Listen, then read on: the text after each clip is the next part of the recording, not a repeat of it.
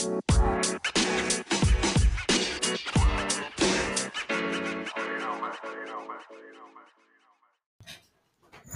everybody, it's officially draft season, and we here at Upside Swings couldn't do what we do without Global Shop Solutions ERP software. Simplify your manufacturing by scheduling a demo at globalshopsolutions.com.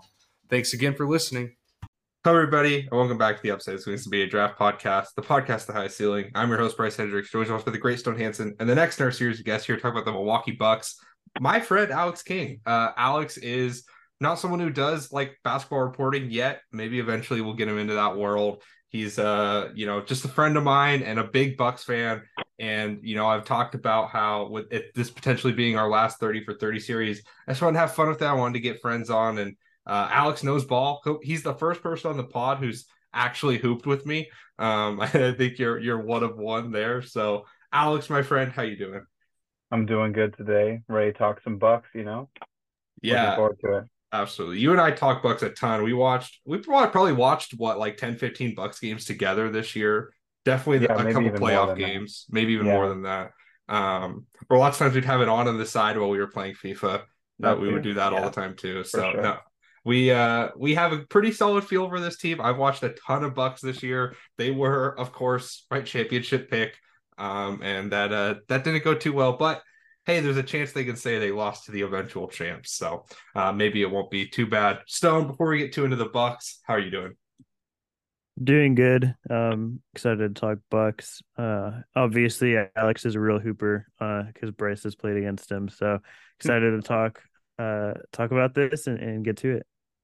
Oh yeah, no, Alex is uh Alex Alex makes my life hell on defense. That's all I'll say. I, he's not fun to play against. Um, but let's talk about the Bucks because obviously this last year was a weird one for them. They were not pro like they were the best team record wise in basketball this year, but they weren't the best team like net rating wise. They definitely had some luck go their way um, with like opponent shooting luck and stuff, and obviously that stuff levels out. But I would say like I didn't feel like there were a ton of questions about this team going into the playoffs. Most people predicted them to kind of roll over the Heat, including us. Like I think I picked that series in four games.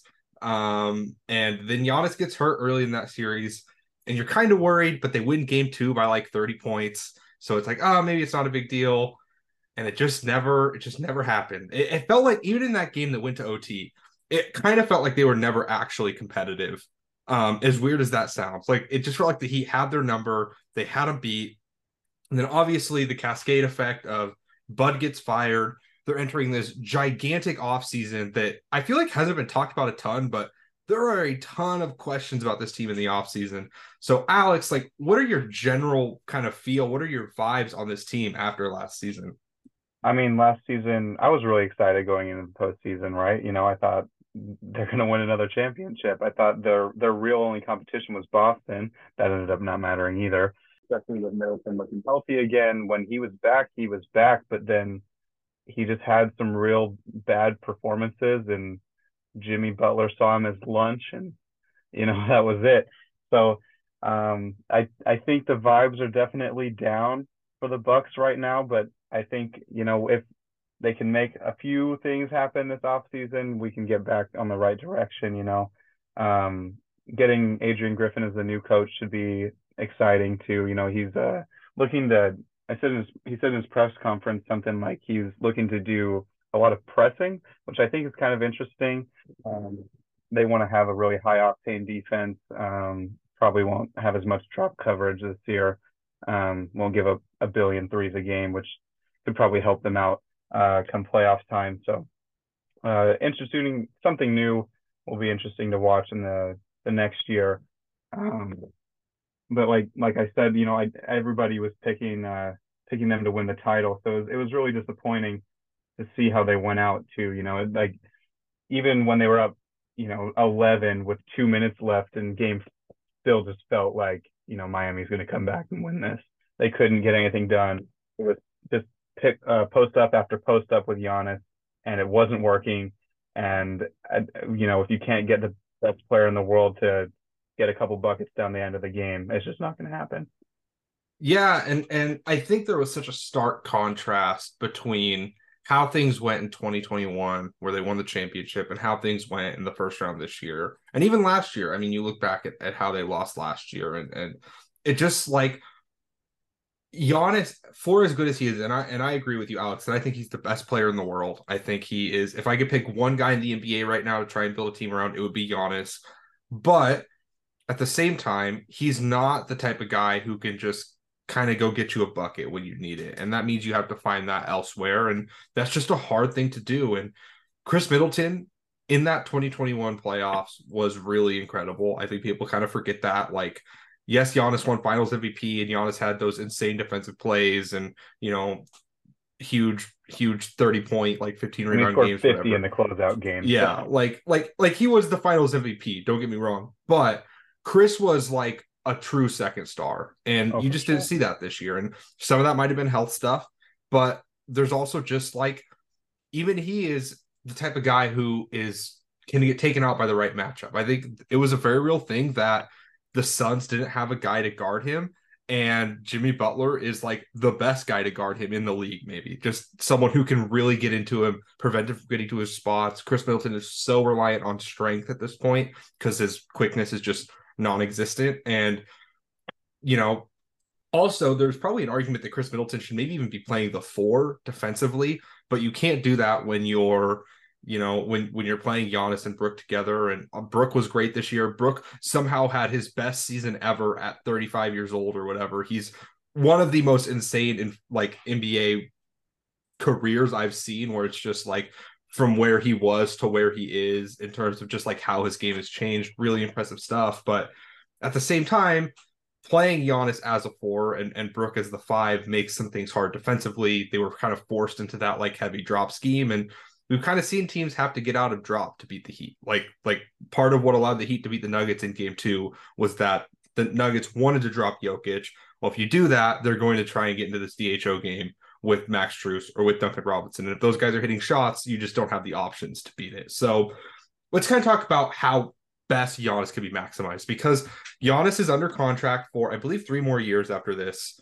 Um, I, I could be two with a player option. Two with a player, uh, so probably only two because most times those guys will decline player options, as we'll talk about in a, in a minute with uh, Khris Middleton, of course. But um, Alex, what would like in your ideal world, what would a team built around Giannis sort of look like?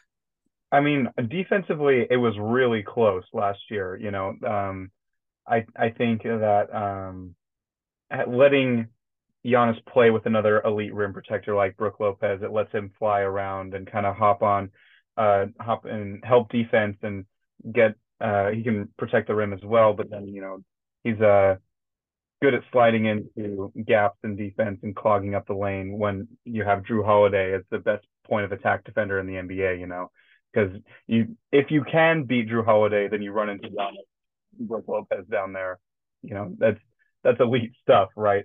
Uh, but offensively, you got to have somebody who can, you know, run a good pick and roll, and it works well with Khris Middleton. The Khris Middleton Giannis pick and roll combo was a super efficient play in the you know in that series against Miami. They just didn't go to it enough.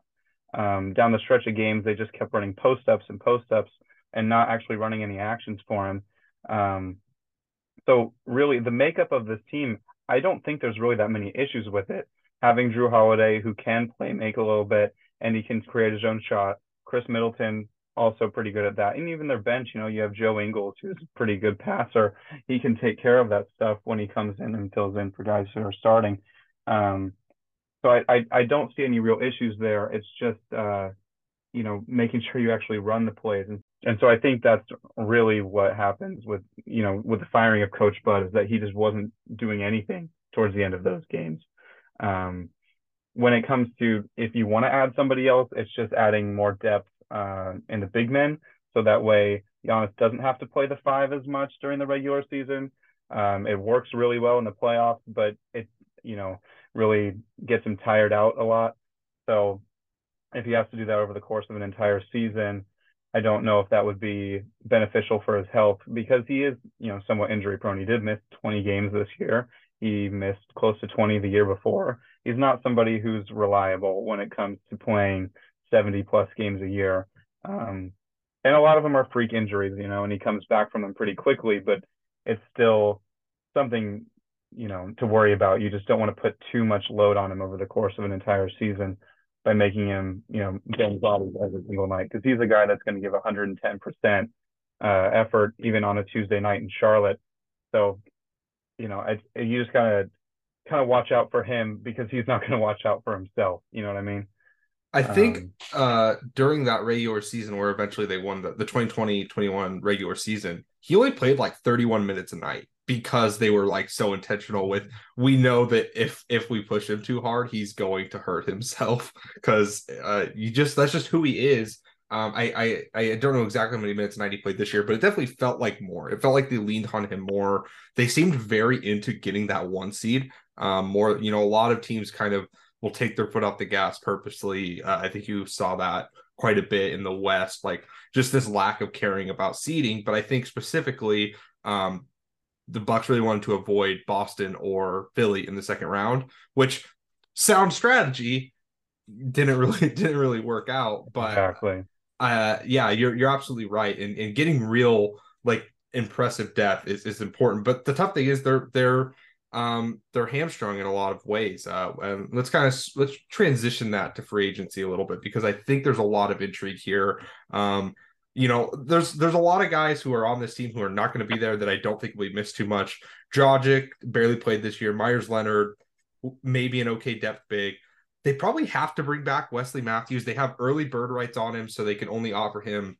Uh, I believe that's uh, 120% raise, so he can only basically get like two million, but he could probably he would probably come back for the vet minute. It seems like he loves Milwaukee. Um, they obviously really rely on him.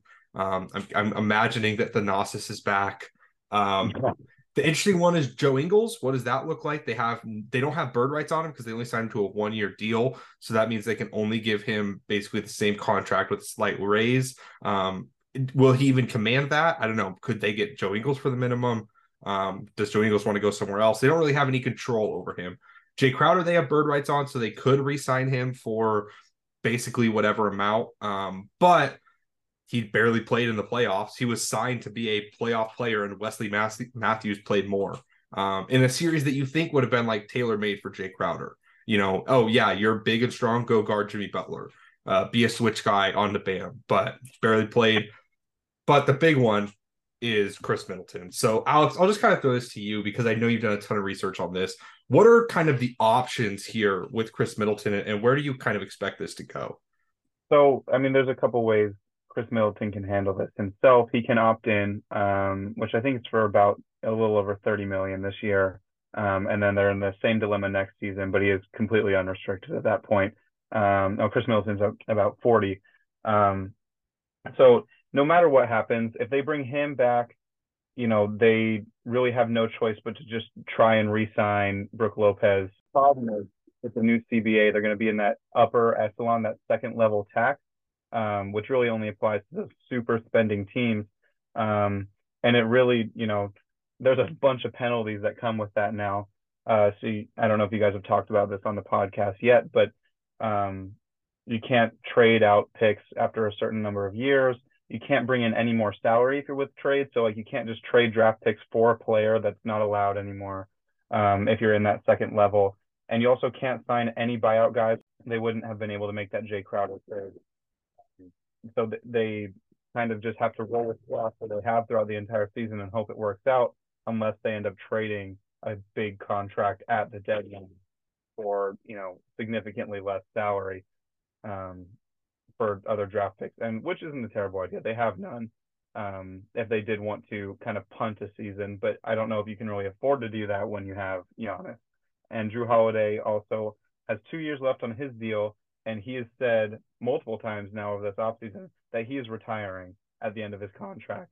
Uh, that'll be the same time Giannis can make his decision. He also has the opportunity to sign an extension this fall. I think he might, depending on how this offseason goes. But so, you know, that that's something to worry about later, obviously. But um, so if Middleton leaves, re-signing Brook Lopez will be easy. But um, Brook Lopez is probably going to get a good amount of money this offseason. I imagine he'll get, you know, 20 plus, 25 million a season, probably for two or three years. Um, and realistically, I don't know if they can afford to do both and do anything else. So if they're content with just running it back with the same squad minus a little bit of depth, maybe getting a couple minimum guys, um, if they can convince some minimum guys to sign even, you know, then that would be okay, I guess. But it's still they really don't have a lot of options. Um, if Middleton does opt out, then I, I've heard a couple teams are interested in him. It seems like Houston is interested in him. San Antonio might be interested in him now that they are going to be trying to compete for the playoffs basically right away. Um, those both teams can sign him outright. They don't have to do sign and trade kind of deals. There was some talks about a Jalen Green sign and trade with uh, Khris Middleton. I'd be shocked if that kind of thing happened. Um, and I don't know how I'd feel about it either, but um, you know, it's it's just something worth noting. I feel like um, I don't really know where they go from there if they if Middleton leaves because they don't have a lot of other options. They'll just be down a guy, so they're kind of really stuck. They just have to throw the kitchen sink at him and give him all the money he wants, which I'm guessing will probably be four years, 160 million, which is his max that he could get.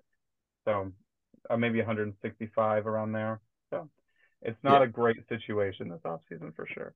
That definitely feels uh, so so John Hollinger coined this term forever ago, and and uh, you know it's I I still find it useful. The bird rights trap, and that's the issue. Is like the nice thing about having someone on bird rights like um, Khris Middleton is that you can go over the cap without technically impeding on um, you know uh, uh, tax issues. Um, but that also means that if you can't get them back, they decide to sign somewhere else you don't have that money to spend elsewhere. You're out of options. So and and Middleton, despite having bird rights, is unrestricted. I believe he can still get up to what is that? Uh um 30% of the cap on a different team. So obviously the Bucks could pay him the four year 165, but I think he could go somewhere else and get up to four years 150. I want to say something like that. Um pretty close. He, yeah. he can still get like pretty damn good money. I will say in benefit to the the Bucks with Brook Lopez is that he will be limited by the over 38 rule,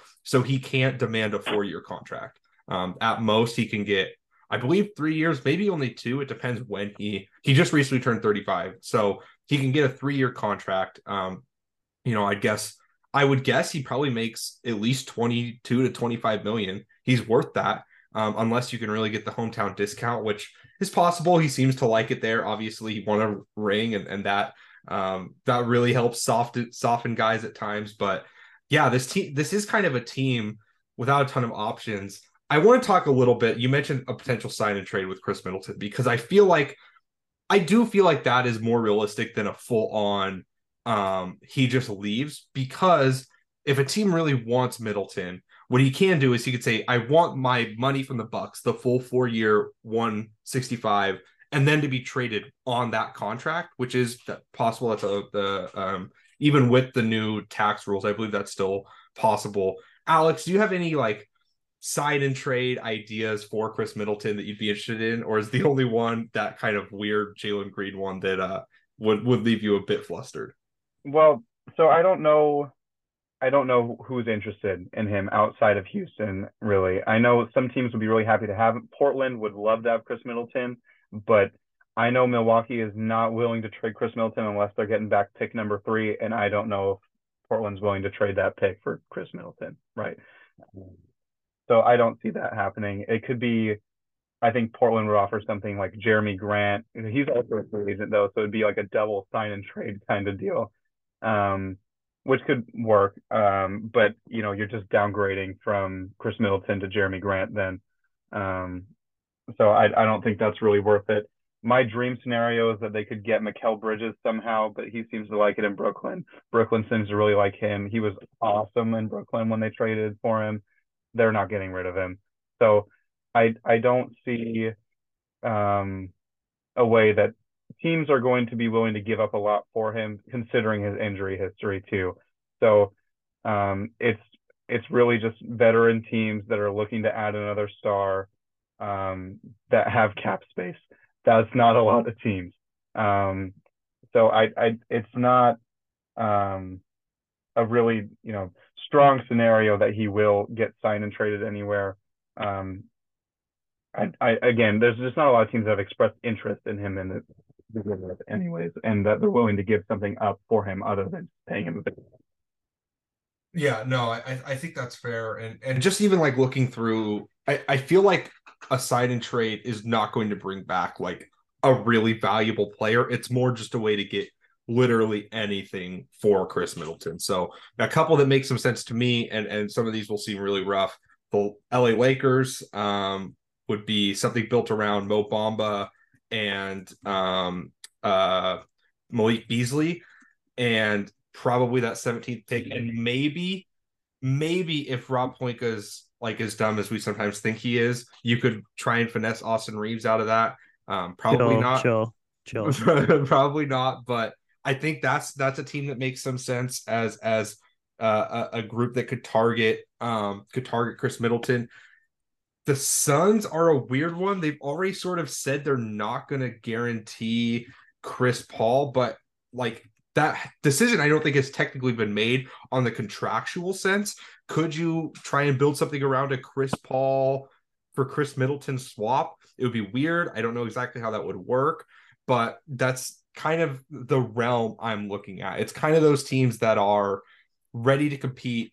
The team I, I, I could see potentially giving up the most, though it would be hard to figure out exactly what this looks like structure wise, is the Cavaliers. They are the team that I think would most benefit from getting Khris Middleton, but they don't have cap space. The tough thing is that their money is locked up in players they clearly like. Um, Jarrett Allen, Evan Mo- or not Evan Mobley yet, uh, Darius Garland and Donovan Mitchell is where most of their cap is.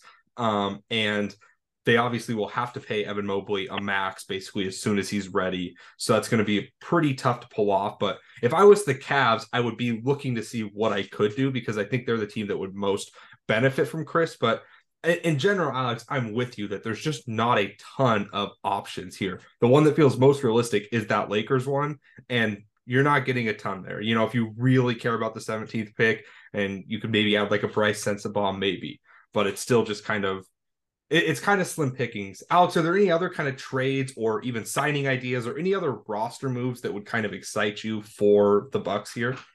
I think um, there's a couple trade ideas that you could do with you know the those smaller contracts. You could you know just trade uh, Grayson Allen for you know maybe someone who's not as good of a shooter but a slightly better wing defender. I'm not I couldn't give you a name on that, but um, you get what I'm saying there. Or I, one that I thought could happen if the Clippers decide to blow it up, which I think they should. Um, it's it's time for them to move on from two guys that just don't play when they and they pay them each forty five million dollars. They could trade both Grayson Allen and Pat Connaughton for Norman Powell. Um, I think if you really do have belief that MarJon Beauchamp's going to be able to play, then you know having um, Norman Powell would be an awesome bench guy for them. They didn't really have any bench scoring that was reliable this last season. Um, having Powell come in he was awesome for the Clippers against the Suns in the playoffs. He you know scored 20 points a game. Um, they they could really use someone like that off the bench that can just kind of be that spark plug. Um, I also think that um, if if they just wanted to sign some minimum guys, I, it was really fun having Robin Lopez on the team for a year a couple of years ago. Um, I don't really know if he could even play anymore, but uh, for the social media aspect alone, I would love it. So, um, just you know, getting some vet minimum guys that can maybe give you eight to ten minutes a game, uh, that can just kind of take some of the minutes off of Giannis, Brook Lopez, Khris Middleton, if you do bring those guys back. Obviously, that would be really helpful because um, they really can't afford to get any mid-level guys at this point. So um, that, that's that's really the issue there.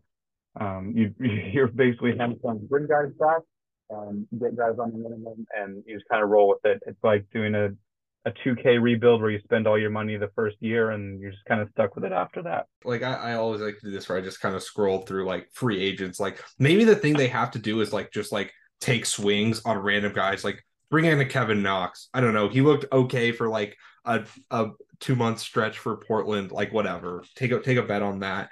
I would actually be really interested to see them go after someone like uh, like if you could do some sort of sign and swap for Grant Williams. I think that would be a fun like. Um, I I don't know exactly how that would work. It would obviously have to involve Marjon. Um, as far as tradable contracts for the like this team actually does have a solid like chunk of middle tier contracts with Bobby Portis making 11 million, Pat Connaughton making nine, Grayson Allen making eight. Um, and then obviously Marjon is lower than that at 2.6, but is still sort of, you know, tradable. He, I, I, if teams see him as like a good asset, you know, but like I think this is a team that should go after second draft guys, which is, you know, like guys who maybe didn't work out on their first team, but if you think you can make something out of them, a Dylan Windler would be a good bet for me. Um, you mentioned like trading a Grayson Allen for like a wing defender. I'd like Naji Marshall here a lot. I also think he could maybe run some bench units as like the not point guard, but can dribble a little bit, can keep pushing the pace. If Justice Winslow was healthy, he'd be a great fit. Um, he hasn't been healthy in about eight years, but you know that's kind of that's kind of where I'm at. Stone, are there any trade ideas or free agents or anyone for you that stands out as someone you think could um, help this team? Uh, it's tough. I mean, as a Lakers fan, we're kind of in the same boat of just looking, you know, picking over the scrap heap of of what guys might be available. Um, there, there's not a lot like there, there's not a whole lot that I'm super interested in. Like the guys you named are fine. None of it really moves the needle a whole lot from where the the uh, Bucks are currently. Um, I think the the big thing for me, the route I would go is just stay with what you have. Try and stay with what you have um, and and try and run it back. Like I think Giannis's health was obviously the big thing. If you have a healthy Giannis, like who's to say they can't go all the way? Like I think that that's still a real possibility with this squad. Obviously, Middleton has taken a step back from a couple years ago, but I think that they still have enough firepower to really do it. Um, and I think that the underrated aspect of free agency for a lot of people is like, yeah, it's easy to look at team success and what other offers might be out there. And obviously those are big factors, but also like the relationship that he might have with the Bucks. Like Middleton's been there for a long time and he's like really good friends with Giannis. I think that there's a pretty good chance that both him and Brook are just returning and opt in, uh, keep their money, keep keep that squad going and and and run it back for next year.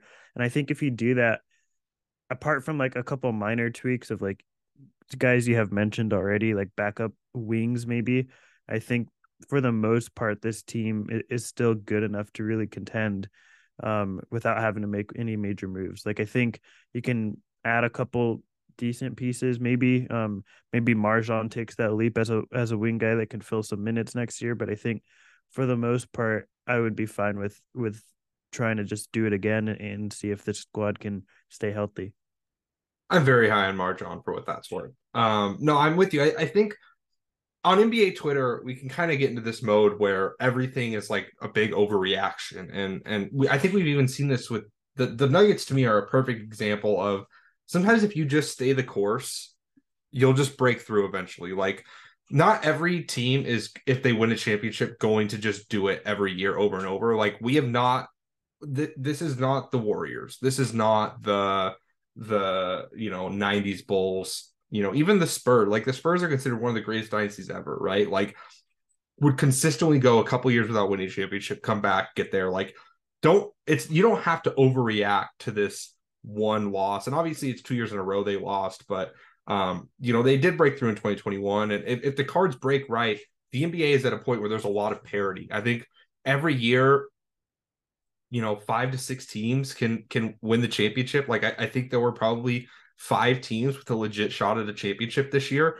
Um and the nuggets are the one but it could have been the heat. It could have been the bucks. It could have been you know whoever the, the celtics especially seem like an obvious one but I, I think next year will be the same way i don't think there's any team running away with the chip right now so i don't think you have to overreact i think if you just run this team back uh, give yourself some time. Eventually, Khris Middleton's legs are going to go. That 2025 offseason is going to be crazy. But I think for now, you can kind of just push back. Um, Alex, just quickly, do you think there's any chance that this Bucks team will look to move up into the first round or higher into the second, or do you kind of predict them to just stay pat and and, and pick at 58? They would have to get rid of probably some guy that actually plays in their rotation. They don't have any other draft picks that they can trade at the moment. I think they do have a tradable 2028 first. I don't think it's really worth it to move into the first round just for a, a you know far future first round pick. Um, I think if they they'll probably just stay at 58. That guy will probably not make the roster. Probably play summer league, play for the herd this season. Maybe you know comes up uh, on the the taxi squad or whatever for the playoffs, but um, you know he's not going to see real minutes uh, in the NBA. It's very unlikely. It would be cool. The best case scenario for the draft is they get a guy that can play, you know, five to ten minutes a game. I don't see any reality where someone's going to come in and contribute right away. It'd be cool. I, I think you know they could go a couple ways with it. They don't really need any wings because uh, they have a, a, good amount of them. They're I mean with MarJon too, they're still developing him. Um, so getting somebody like a big man who can you know potentially just play a couple minutes um, in the second quarter or something like that. Maybe I, I kind of like the idea of uh, you know an older point guard too, but you can get a lot of those guys as undrafted free agents too. So, um, you know, I'm not sure exactly what they'll do there. I think an older point guard could be helpful because that person could just, you know, run a couple pick and rolls in the second quarter, you know, get two assists, throwing lobs to Giannis and Brook Lopez, and then check out when so that Holiday can come back in, right? So, um, I, as a Coug fan, want Mouhamed Gueye, but he doesn't really fit well. Um, I don't know what he would do. I don't think he would play very much so he'll probably uh, get drafted before them anyways. Um, I uh, like Markquis Nowell maybe um, as a point guard there. Um, I've seen Tiger Campbell in person, so I know that he can run a pick and roll all right, and he doesn't turn it over much. But he's you know like five ten and slow, so I don't think he'll translate to the NBA very well. Um, Alex loves you know, Tiger Campbell because he plays exactly like Tiger Campbell, uh, offensively at least. Um, no, I think you bring up some interesting names, and I do like. So I'll say you mentioned this guy probably not going to make the roster. I at least hope, and this might be wishful thinking. This is the first draft where we're seeing uh, three two ways, and also this this uh, new second round. Like there, there's a new part of the cap that is just like an allotment of money for second round picks. So it won't come out of the mid level because it used to be if you drafted a second round pick, that money came out of the mid level exception. So that's why we got to a point where we were seeing so few teams actually give real contracts to second round picks.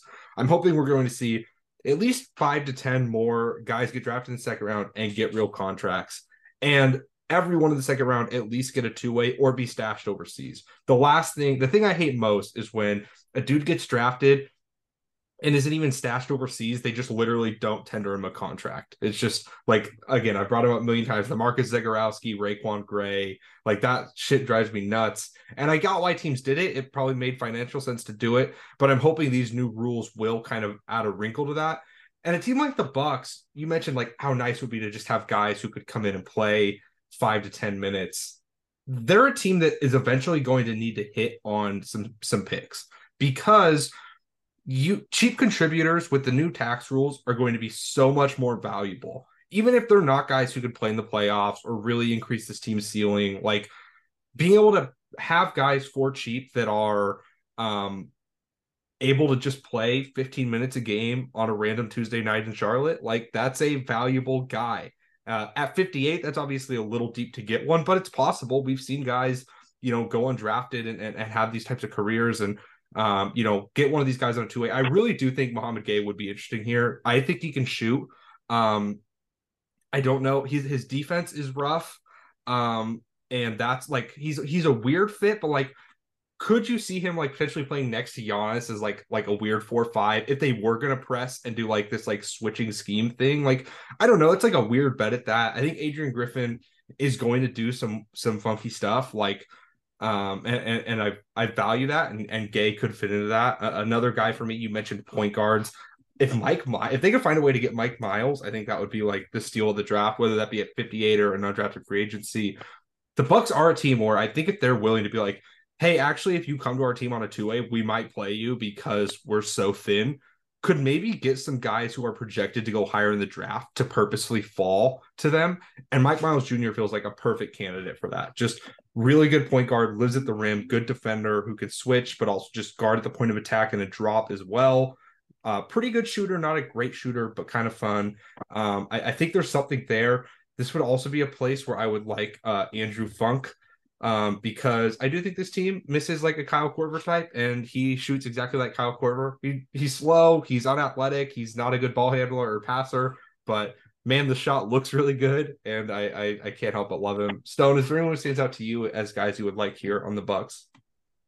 Uh, yeah, I mean, I think I'm a little more optimistic that there's like a pathway to minutes for a couple of these guys, and maybe you know their first year isn't that great, but I think that there's a pathway to them, you know, getting eventual rotation minutes. At 58, it's obviously a longer shot than a lot higher, but I think that um, there's still value to be had when guys drop far. Uh, Charles Bediako obviously is like a backup center option. I think would make a lot of sense. Um, I don't know if he falls this far even. I think he might actually get drafted, but um, at 58, I, I, there's a chance, and I think that he could really do some things um, as that backup guy and play, you know, 10 minutes and, and, and be effective. Another guy I don't think we've brought up yet that I would like as more of a backup wing option as the wing, current wings like age out, like maybe Jae Crowder and, and Joe Ingles aren't there in the long term. Um, Dexter Dennis is interesting to me as someone that um, super athletic, super quick uh, mover, and I think has like some underrated passing chops um, and can shoot open spot ups. Like I think that he just fills a wing need that um, might be there eventually after uh, some of these guys end up um, you know aging out a bit. So there's a couple guys I think you know that that could make an impact. Um, it's obviously a longer shot when you're picking at 58, but uh, it's not unheard of, I guess. They have actually they have actually worked out Betty Bediako, which I find interesting. Um, they worked out uh, Nathan Mensah, another like like kind of classic big man. Oscar Tshiebwe, they worked out. Wouldn't love that. They clearly like their workouts do make it do look like they're looking for a big um, in some way or another. Um, I also like I like to look through teams' workouts. Omari Moore would be interesting here. I kind of like Moore. Um, I don't think Stone does very much, but I, I like Omari Moore a little bit.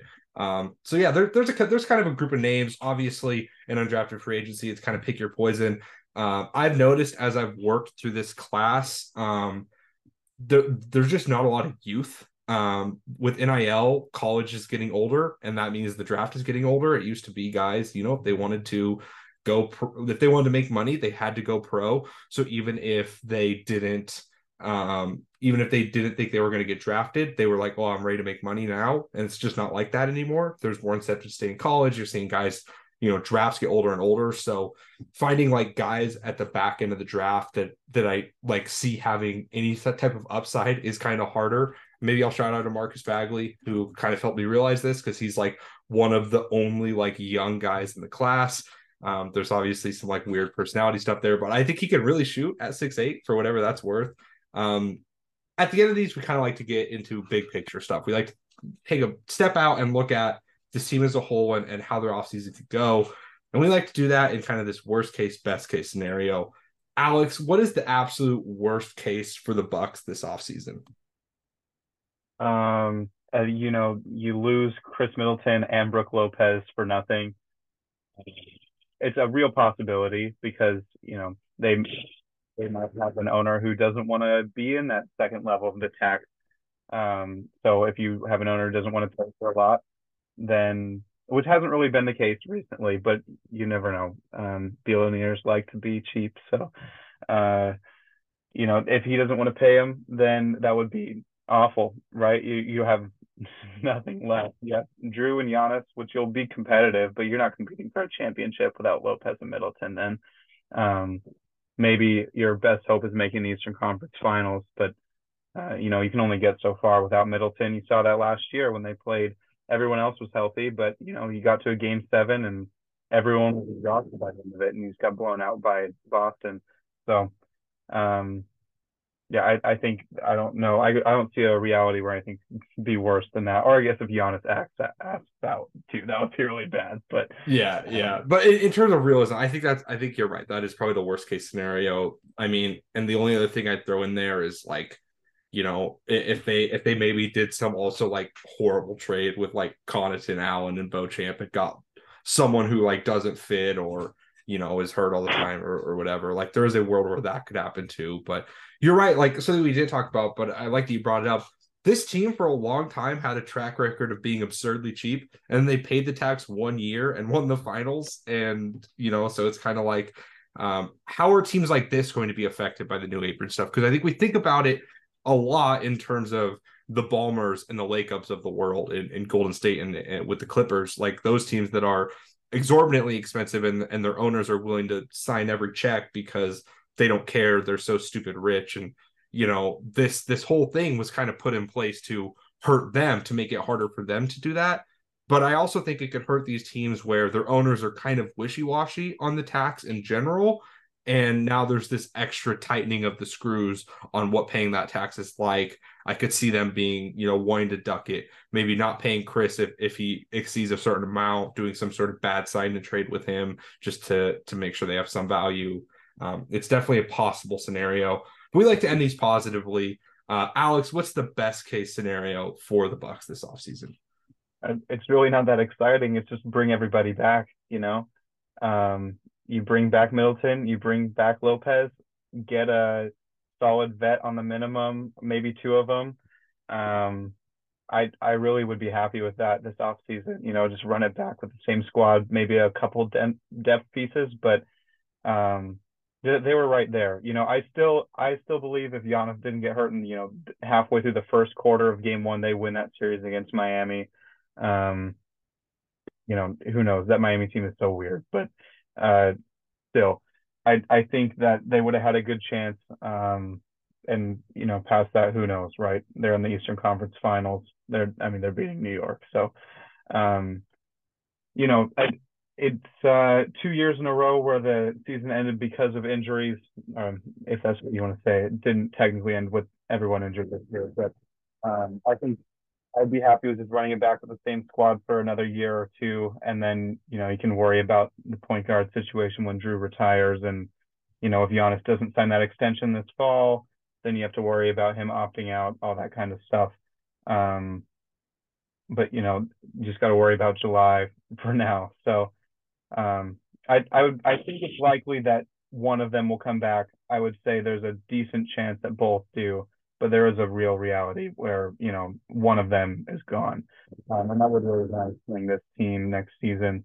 They would have to probably try and make some deal at the deadline, getting rid of a couple of their role guys like Allen, Connaughton. Um, they, I don't think they can really afford to bring Crowder back, especially if he's not going to play for them. He's going to be pretty expensive. Um, so I I don't know, and he shouldn't be that expensive because he's not that good anymore.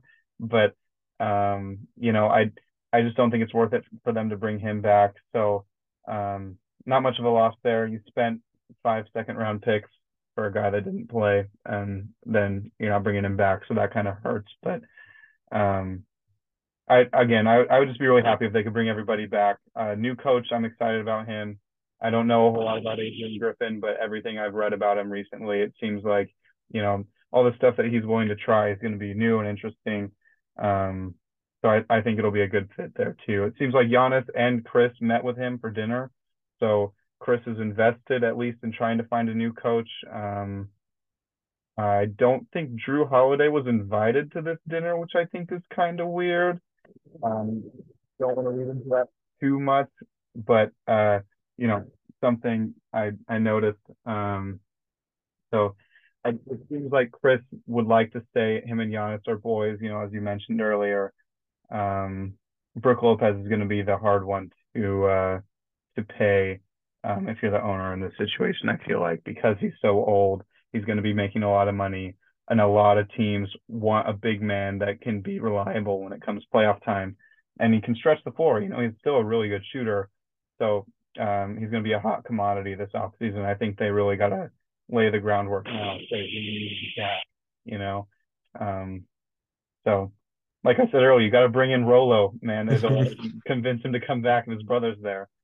That's uh, they already do with Thanasis, so just build, just build the brothers team. No, I um, exactly. I think that's a great, that's a great way to kind of look at things, and and it's so funny doing this series. We've got a lot of um, you know, run it back is either the worst case or the best case scenario for a lot of teams We've had a lot of people come in and say the worst thing we can do is run it back. Even teams that you wouldn't think the Warriors when when Clay, uh, when Charlie Cummings came on was like, yeah, actually we shouldn't run it back. We run it back. That's our worst case scenario. But for the Bucks, I think it makes a lot of sense. Just keep pushing with this squad. Figure something out. You mentioned Khris Middleton's involvement. For what it's worth, I think Bud is a very good coach. I think he should still have a job at the NBA. At the same time, I think he was the biggest problem with this team this year um, because he's so slow to adjust.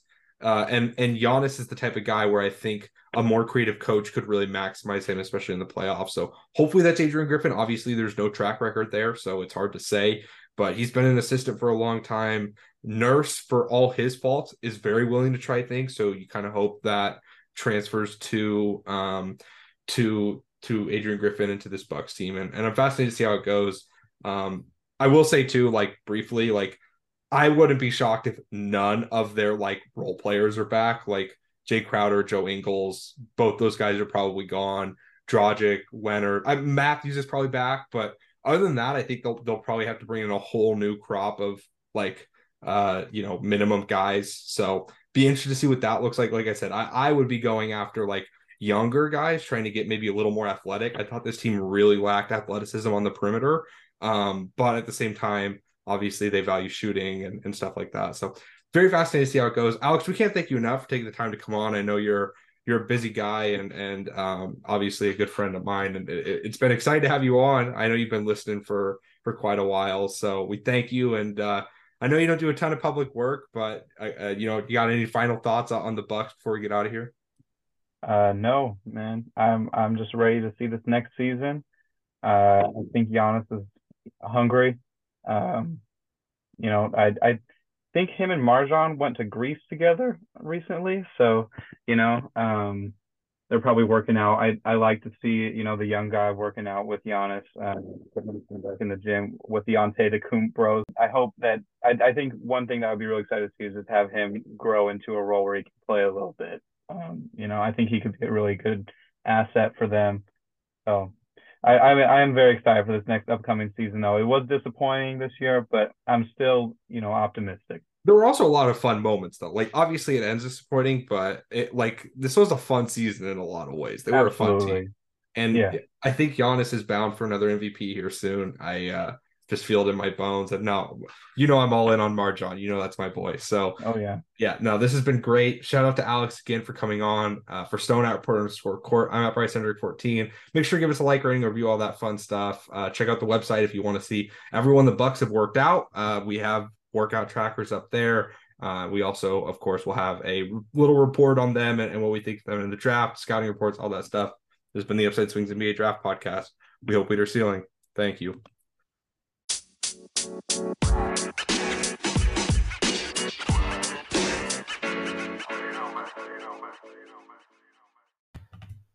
We'd once again like to thank the people at globalshopsolutions.com. Simplify your manufacturing and schedule a demo today at globalshopsolutions.com. Thanks again for sponsoring the podcast. Thanks again for listening. We hope we hit our ceiling. Thank you.